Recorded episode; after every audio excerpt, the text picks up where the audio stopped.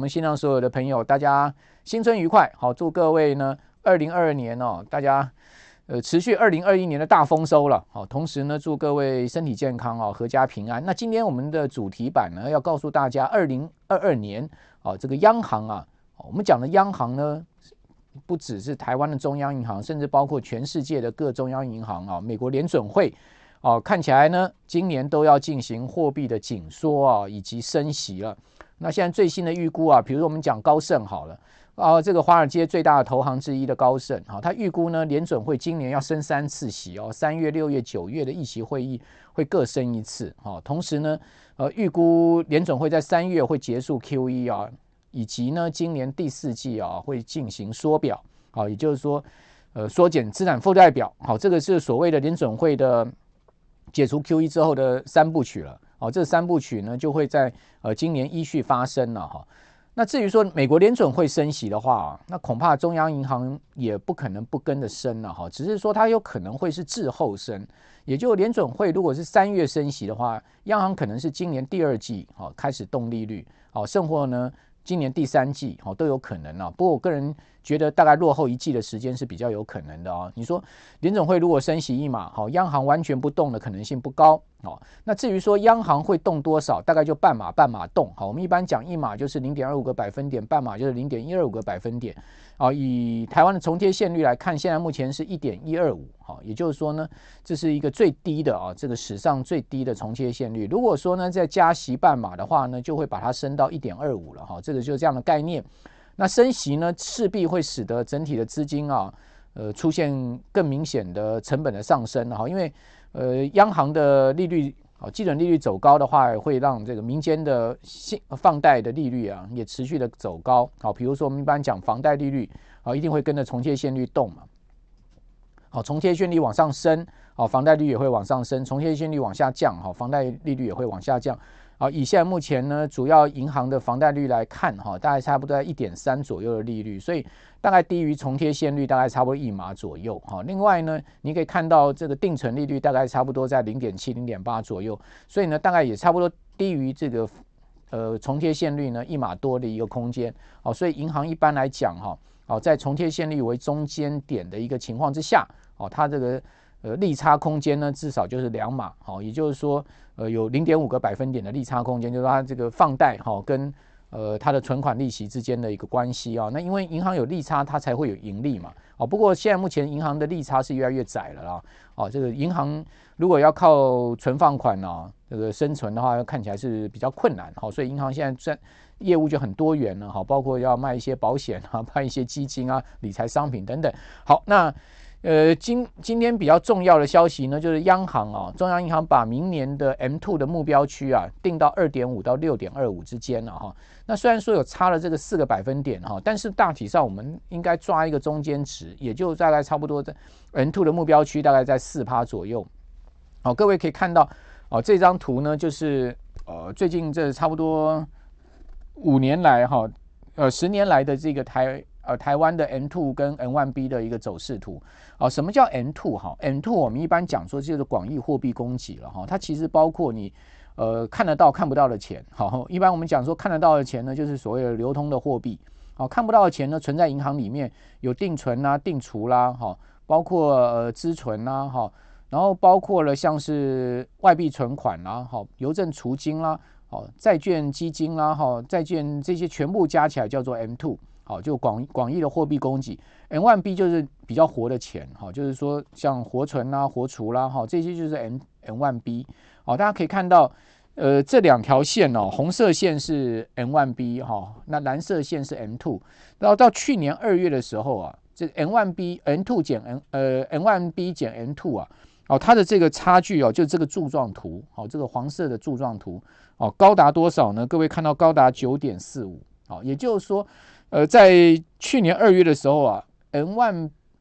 呃，这个 M two，N one B 减 M two 来到最高值的时候啊，这个九点四五啊，哦，去年二月哦，因为当时呃，这个 N one B 的年增率高达十八点五七，M two 的年增率呢是九点一二，所以这两个一减哦，减出来是九点四五哦，之后就开始慢慢的滑落了哈，也就是说，呃。这两个之间的一个差距呢，就开始慢慢在缩减。好，不过现在目前呢，仍然还有一个明显的一个缺口。好，就是两者之间还是蛮明显的一个差距。好，那换言之，就是说，在去年二月的时候，其实 M2 的年增率跟 M1 的年增率之间的一个差距啊，是来到最大了哈。那至于说这个时间点上面也蛮蛮吻合，就是说你可以看到这两个年增率啊，也都是从去年二月开始慢慢在减少。那呃，现现阶段呢，M2 的年增率大概差不多在八趴左右，哦，那 M1B 的年增率呢，大概在它差不多十二趴左右，哈，这两个之间还是有一个比较明显的一个缺口，哈。那 M2 这个慢慢往下掉，哈，代表资金有点在退潮的迹象，好，M1B 当然也是同样的一个状况，哈。这个巴菲特曾经讲过，哈，当资金退潮的时候，就看谁在裸泳，哈。所以你会发现，去年十二月，哈。呃，台股的成交总量其实慢慢就在缩减，好，从过去啊可能热络的一天四千亿哦，缩减到不到三千亿，甚至两千五百亿，甚至还有到过单日量哈到两千三百亿的一个低量潮。那这其实跟这个 M M1B M2 的这个呃往下掉啊，其实是有关系的哈。那 M1B M2 往下掉，其实也是蛮自然的一个状况啊，因为毕竟呃疫情已经慢慢的这个要远离啊，这个对经济的。影响哈，也慢慢的在减弱了，所以说不需要这么强力的货币啊供给去刺激整个经济跟景气，甚至包括金融市场也不需要这么多强力的货币供给，好，所以它自然会出现一些回笼的状况。好，那我们看到这张图啊，就更长期喽。大家可以看到上一波 M1B M2 的高峰啊，大概在两千零八年次贷风暴之后，哦，当时也是因为全世界金融跟经济的危机啊，央行大量的释出这个货币啊，哦，使得 M1 呃，M1B 跟 M2 大量的冲高，当时 M1B 跟 M2 啊，呃，这个减这个之间的差距呢，最高是来来到了二十四。好，我们刚刚讲说，呃，今年去年二月的时候呢，这个 M M1B 跟 M2 的一个差距哦，最高是来到九点四五，但是二零零八年当时哦更剧烈，哦是来到了。这个有二十二十四，因为 M1B 当时冲到年增率高达百分之三十，这是一个非常夸张的数字啊、哦。那 M2 的年增率呢，当时最高呢，呃，是来到了这个差不多将近六趴左右哈、哦。所以之间一减差差距呢，达到这个二二十四多。好，那这个之后呢，也出现了这两者这个 M M2 跟 M1B 要开始出现年增率下滑的状况。哦，也就是货币供给啊开始出出现趋缓哦，一方面是因为基期比较高，比较基期的关系，另外一方面呢，也是因为这个货币啊不需要这么强力的供给了哈。好，那我们来对照几个时间点上面哈，一个时间点呢，就是我们刚刚讲说最高点，好，那这个最高点哈对股市的影响是什么？哈，也就是说，当它出现 最高点，然后开始出现下滑的时候，哈，这个柱状体开始出现呃缩减的时候，对股市有什么影响？好，大家可以把时间点记下来。这个时间点呢是两千零九年的十二月。好，那至于说这个时间点，各位看到下一张图哦，这个时间点是它的这个死亡交叉的时候，也就是说，呃，M1B 的年增率居然可以跌破 M2 的年增率，好，出现了一个死叉。死叉呢，它的时间点呢是二零一一年的十月。好，当时呢，各位可以看到它变成是负的零点四二，从最高点哦，当时最高的是将近二十五。哦，然后呢，到这边呃出现了这个负的零点四二，所以你会发现这个 M1B 滑落的速度是非常快。那 M2 呢就没有那么快的一个滑落了哈。M2 呃虽然说它没有很明显的滑落，但它也不会再往上这个年增率出现很比较明显的一个往上升的一个状况。好，但是这两个就有点像龟兔赛跑哈。最后呢，最终是 M1B。去跌破了 M2 的一个状况，好，所以我们把这个时间点呢、去对照加权指数的走势，你会发现其实跟股市之间的关联性啊就可以被推敲出来。好，那这个加权指数的走势啊，这个这个十字游标线哈、各位可以看到当时的位置呢在七千七百多点哈、呃，时间点就是我刚刚所讲的这个柱状图啊开始呃往下缩减的时候，好，也就是说从两千零九年的十二月，当时柱状图最高点是二十四。好，开始慢慢慢往下缩减。它当往往往下缩减的时候呢，它并没有影响股市往下大跌哦。各位可以看到，这股市还是走了一年的多头行情，从七千七百多点呢，走到指数来到九千两百多点。所以你会发现这个诶，这个高点哦，跟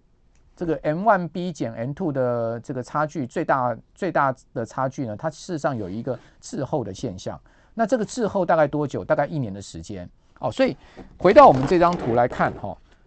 在去年二月出现了最高点，好，然后呢，你有没有发现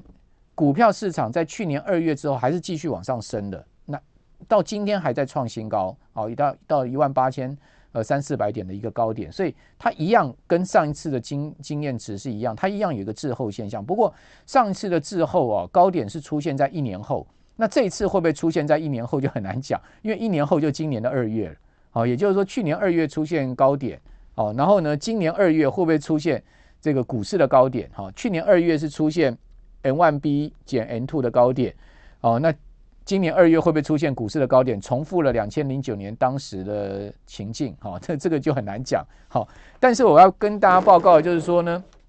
这个货币供给量的这个退潮啊。哦，它终究就像这个资金退潮是一样啊，它终究会影响到金融市场，只是它会有一个滞后现象。好，什么什么时候发生不知道哈，但是呃滞后的现象终究会影响到股市的哈。所以我在上周的直播有跟这个我们的观众朋友讲一个，今年市场有很重要的两大观察方向，一个观察方向就是成交量的部分，如果这个量能不济哦，也就是说量能它没有办法超越去年的量能的话。那年 K 线要拉出第四根红 K 棒的这个几率就相对小很多了。那我刚刚也有跟各位报告了，说去年呢、啊，集中交易场总共成交啊九十七兆。哦，如果你用两百四十四个交易日来算哈，平均的日均量将将近四千亿。哦，另外柜买哈，呃，去年全年成交二十兆。好，那它比前一年呢增加了一倍。好，因为前一年就是呃这个二零二零年哦，全全年的成交总量大概十十兆出头。好，所以柜买是扩量一倍。那大盘有没有扩扩量一倍呢？大盘没有。我们刚刚讲，呃，去年大盘的成交总量是九十七兆，在前一年就二零二二年了，二零二零年啊，这个成交总量是四十六兆，所以四十六兆到九十七兆并没有扩量一倍，不过也接接近了哈，也差也差不多也差不多了哦，呃，也也差不太多了哈，所以。呃，原则上来讲呢，大盘跟贵嘛，我们应该这样讲吧，讲宽松一点，都是已经扩量几乎是一倍。那今年如果要再往更高的指数冲的话，那这个量能要再继续增温是势必的。那量能要增温，那其中一个很重要的观念呢，这个跟各位讲了，就是说每天的日均量至少你要拿四千亿做基准，像今天就不足了。哦，今天的呃指数虽然是涨了五十几点，拉台积电，但是呢，今天成交量不过三千多亿，好，但是这三千多亿至少已经比上周啊这个两千多亿的量能是明显增温了，好，但是还是不够，好，因为毕竟我们刚刚讲说日均量是四千亿的一个基础比较值了哈，那如果说拉不出第四根红 K 棒，比较有可能是带上下影线的实体小黑 K 或小红 K 了，好，比较有可能会是这样的方向。好，那不管怎么讲，哈，这个。呃，刚刚讲说 M1B 减 M2 啊，从高点滑落，哦，它会有一个对股市终究影响的一个滞后现象。在两千零九年那时候呢，啊，它是滞后了一年，好，因为两千零九年，呃，出现了这个高点滑落之后呢，各位可以看到股市的高点出现在股市的高点，这个是两千零九年股市的高点，大概出现二在二零一一零年的年底，好，所以刚刚好差不多是一年的时间。好，那这一次会不会同样的如法炮制？我们就来继续观察。好，另外呢，就我们刚刚讲说出现死叉，哦，死叉是这张图哈，出现了死亡交叉，就是 M1B 啊，年增率跌破 M2 啊，它的时间呢在二零一一年的这个十二月，哦，大家可以看到这个地方死叉，那出现了死叉啊，哦，这股市的走势到底是如何呢？哦，我们对照出来，二零一一年的十二月。哎，大家发现，哎，其实前面就已经先跌一大段了，对不对？好，二零一一年的年初见高点，然后二零一一年的年底呢见低点，好，所以他又告诉我们了，好，这个 N one B 跟 N two 如果一旦出现死亡交叉的时候，你其实对股市就不用太悲观了。为什么？因为它已经先跌一大段了，它已经这股票上已经反映这个资金退潮，已经先行修正了一大波了。好，所以应该这样讲吧，就是说，如果这样子一个历史统计的。的经均这个经验值是成立的话，那下一次你再看到 M1B 跌破 n two 哦，也就出现这个死叉的情情况下，也许股市就真的也是出现一大段的下跌了哦。这个呃，回到回到这个历史经验值是这样子哈。那二零一一年当时啊，也是通货膨胀很严重哈。呃，还记得当时也是这个台湾的泡面呢、啊、都涨价啊，就像呃去年底啊，什么统一的满汉大餐涨价啦，哦，这个什么维呃什么味味一品啊什么的这种很比较贵的泡面，然后一碗的这个可能五六十块的这种泡面涨价啊，而且这个都是十年来没涨哈，这个一次涨足了这样的一个情况。那二零一一年当年也是这样状况，因为那一年的时候呢，也是消费者物价指数 CPI 高涨，那同样的背景，同样的时空，哦。又同样的剧情出现了，那为什么会出现物价高涨呢？其实就跟货币推升物价是有关系。因为我们刚刚讲了二二零呃二零一零年的时候呢，居然 M two 的年增 N one B 的年增率居然高达三十 percent 啊，这是一个非常夸张的这个货币的一个强力大放送啊。好，M2 的年增率也将近六趴。好，所以不管广义的货币，或者是说狭义的货币的供给量都大幅的增加。那这么多的钱冲到市场上面去，而且它是一个全球性的现象，那当然会造成全球的原物料价格的高涨。因为 Friedman 有说过嘛，古往今来，哦，这个任何的通货膨胀都是货币现象。就这句话解释了说，为什么过多的货币供给呢会造成通货膨胀？哦，这就 Friedman 早就说过这个事情了，哈。好，那我们再接接下来看这个升息对股市有没有影响哈？大家可以看到，呃，这个是中央银行的重贴现率。哦，中央银行的重贴现率呢，在上一次的调升什么周期呢？我这边特别有把它注记下来，是二零一零二零一零年的第二季，当时的重贴现率从呃一点二五呢上调到一点三七五。好，所以这是第一次哦，经过这么长的一个利率。不动的一个情况之下呢，第一次升息，升息的周期，升息的这个时间点呢是二零一零年的第二 Q，哦，那二零一二年的第二 Q，哦，大家可以看到，呃，重贴现率升到一点三七五之后呢，它就呈现阶梯式的上升，在这个升息周期总共升了四次，哦，总共升息升了四次，最高利率呢拉到一点八七五，哦，那时间。这个时间是二零一一年的第二季，换言之就是一年的升息周期而已。那等于说每季升一次，好，所以呢，从这个原先的一点一点呃一点二五呢，升到这个一点一点八七五啊。我们看这个地方就看看得比较清楚啊。大家可以看到这个地方一点二五啊，原先的利率在一点二五，然后呢，二零一零年的第二季呢升到一点三七五，然后呢，二零一零年呢。二零一零年的这个第三季呢，升到一点五哦，然后在二零一零年的第四季呢，升到一点六二五，每一次都升半码了哈。然后在二零一一年的第一季呢，它就从一点六二五呢升到一点七五，之后利率就升最后一次了，就是二零一一年的第二季升到一点八七五哦，这个央行前一次的升息周期了。哦，那这个升息周期股市到底怎么表现哈？大家可以发现，诶，我们刚刚讲说那个升息的开始，哦，大家看实际游标线在这个地方，加权指继续往上涨，哦，也就升息周期其实无碍股市，哦，尤其尤其央行升息要是升半码半码这样升，其实呃相对它升息的幅度并不是太大哦，力道也没有很猛哈，每一季升半码。然后呢，升一年左右的时间，好，那在这一年的左右的时间哈，各位看到加权指是继续上涨，好，所以应该我们这样做一个结论吧，就是说升息，好，在这个过程中，好，股票市场呢，原则上这个影响不大，反倒是升息末端的时候，好，当它升不动了，好，这个停止升息了，好，以及呢，这个 N one N one B 啊，N N one B 跟 N two 的一个增幅开始出现明显收敛的时候。好，这个这两个同时在发生的时候呢，对股票市场影响性呢，它就会产生一个滞后的现象。那滞后大概都差不多一年的时间了。好，就是说，呃，这个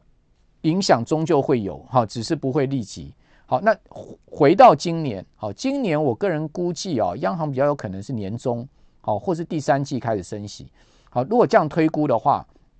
升息周期继续，股市还是可能会继续上涨。好，然后呢，呃，货币供给就看它收敛到什么程度了。如果说货币供给呢，它只是一个和缓的这个增幅的往下滑的话，应该对股市的刺激性不会那么大。好，但是呢，它如果是一个很剧烈的开始出现资金退潮的话，好，那你就可能要去特别去注意这两那两条线，就 N two 跟 N one B 下滑的一个幅度，哦，它的一个陡峭的一个情况。如果是太陡，好，这个未来几个月你会发现，哎，他们的那个年增率啊出现很明显的这个收敛的一个状况的话，你就要小心了。好，这个股票市场资金退潮终究会有影响。好，所以啊不是不会有影响了，时间的问题而已。至于是什么时间点，好，这个估计起来应该明年的影响性会最大。哈，今年下半年到明年的影响性会最大。好，那当然也还是要看一下整个经济基本面景气的状况。现在目前不好不好评估。哦，我只是就这个。过去的升息周期啊，跟股市的一个走势啊，来跟各位对照一下，哦，有可能今年跟明年发生的状况。那最后来跟各位讲一下这个 M two 的年增率，现 M two 现在目前的总量已经来到五十三兆，哦，这个数字呃相当的相当的大哈，五十三兆台币啊。如果说明年如果我们以四兆的增幅，呃四趴的增幅来看的话，明年 M two 还会再增加两兆，哦，这两兆的资金势必也要找地方去啊，哦，所以。这个存存量是相当大了哈，这跟以前的这个同十年前其实不可同日而语了。哦，毕竟现在目前的资金印出来的钞票是越来越印越多啊，哦，那钱也是越来越没有地方可以去啊，哈，所以在这样状况之下呢，虽然说收缩了，收缩归收缩，但是存量这么大的情况之下，我是觉得，嗯、对金融市场的影响性应该是可以在一定的控制范围内，好，只要它不是一个太强力的往下掉的状况，好，所以我们未来这个半年啊，我们可以持续观察 M1B、M2 哦，它的年增率的变化，哦，那以及呢，看看美国联准会今年到底要出什么招。好，那今天就跟各位对比到这边哦，希望能提供大家在年初啊，哦，从资金面上面观察股市的一些方向。好，我是阮木华，我们就下次再见了，拜拜。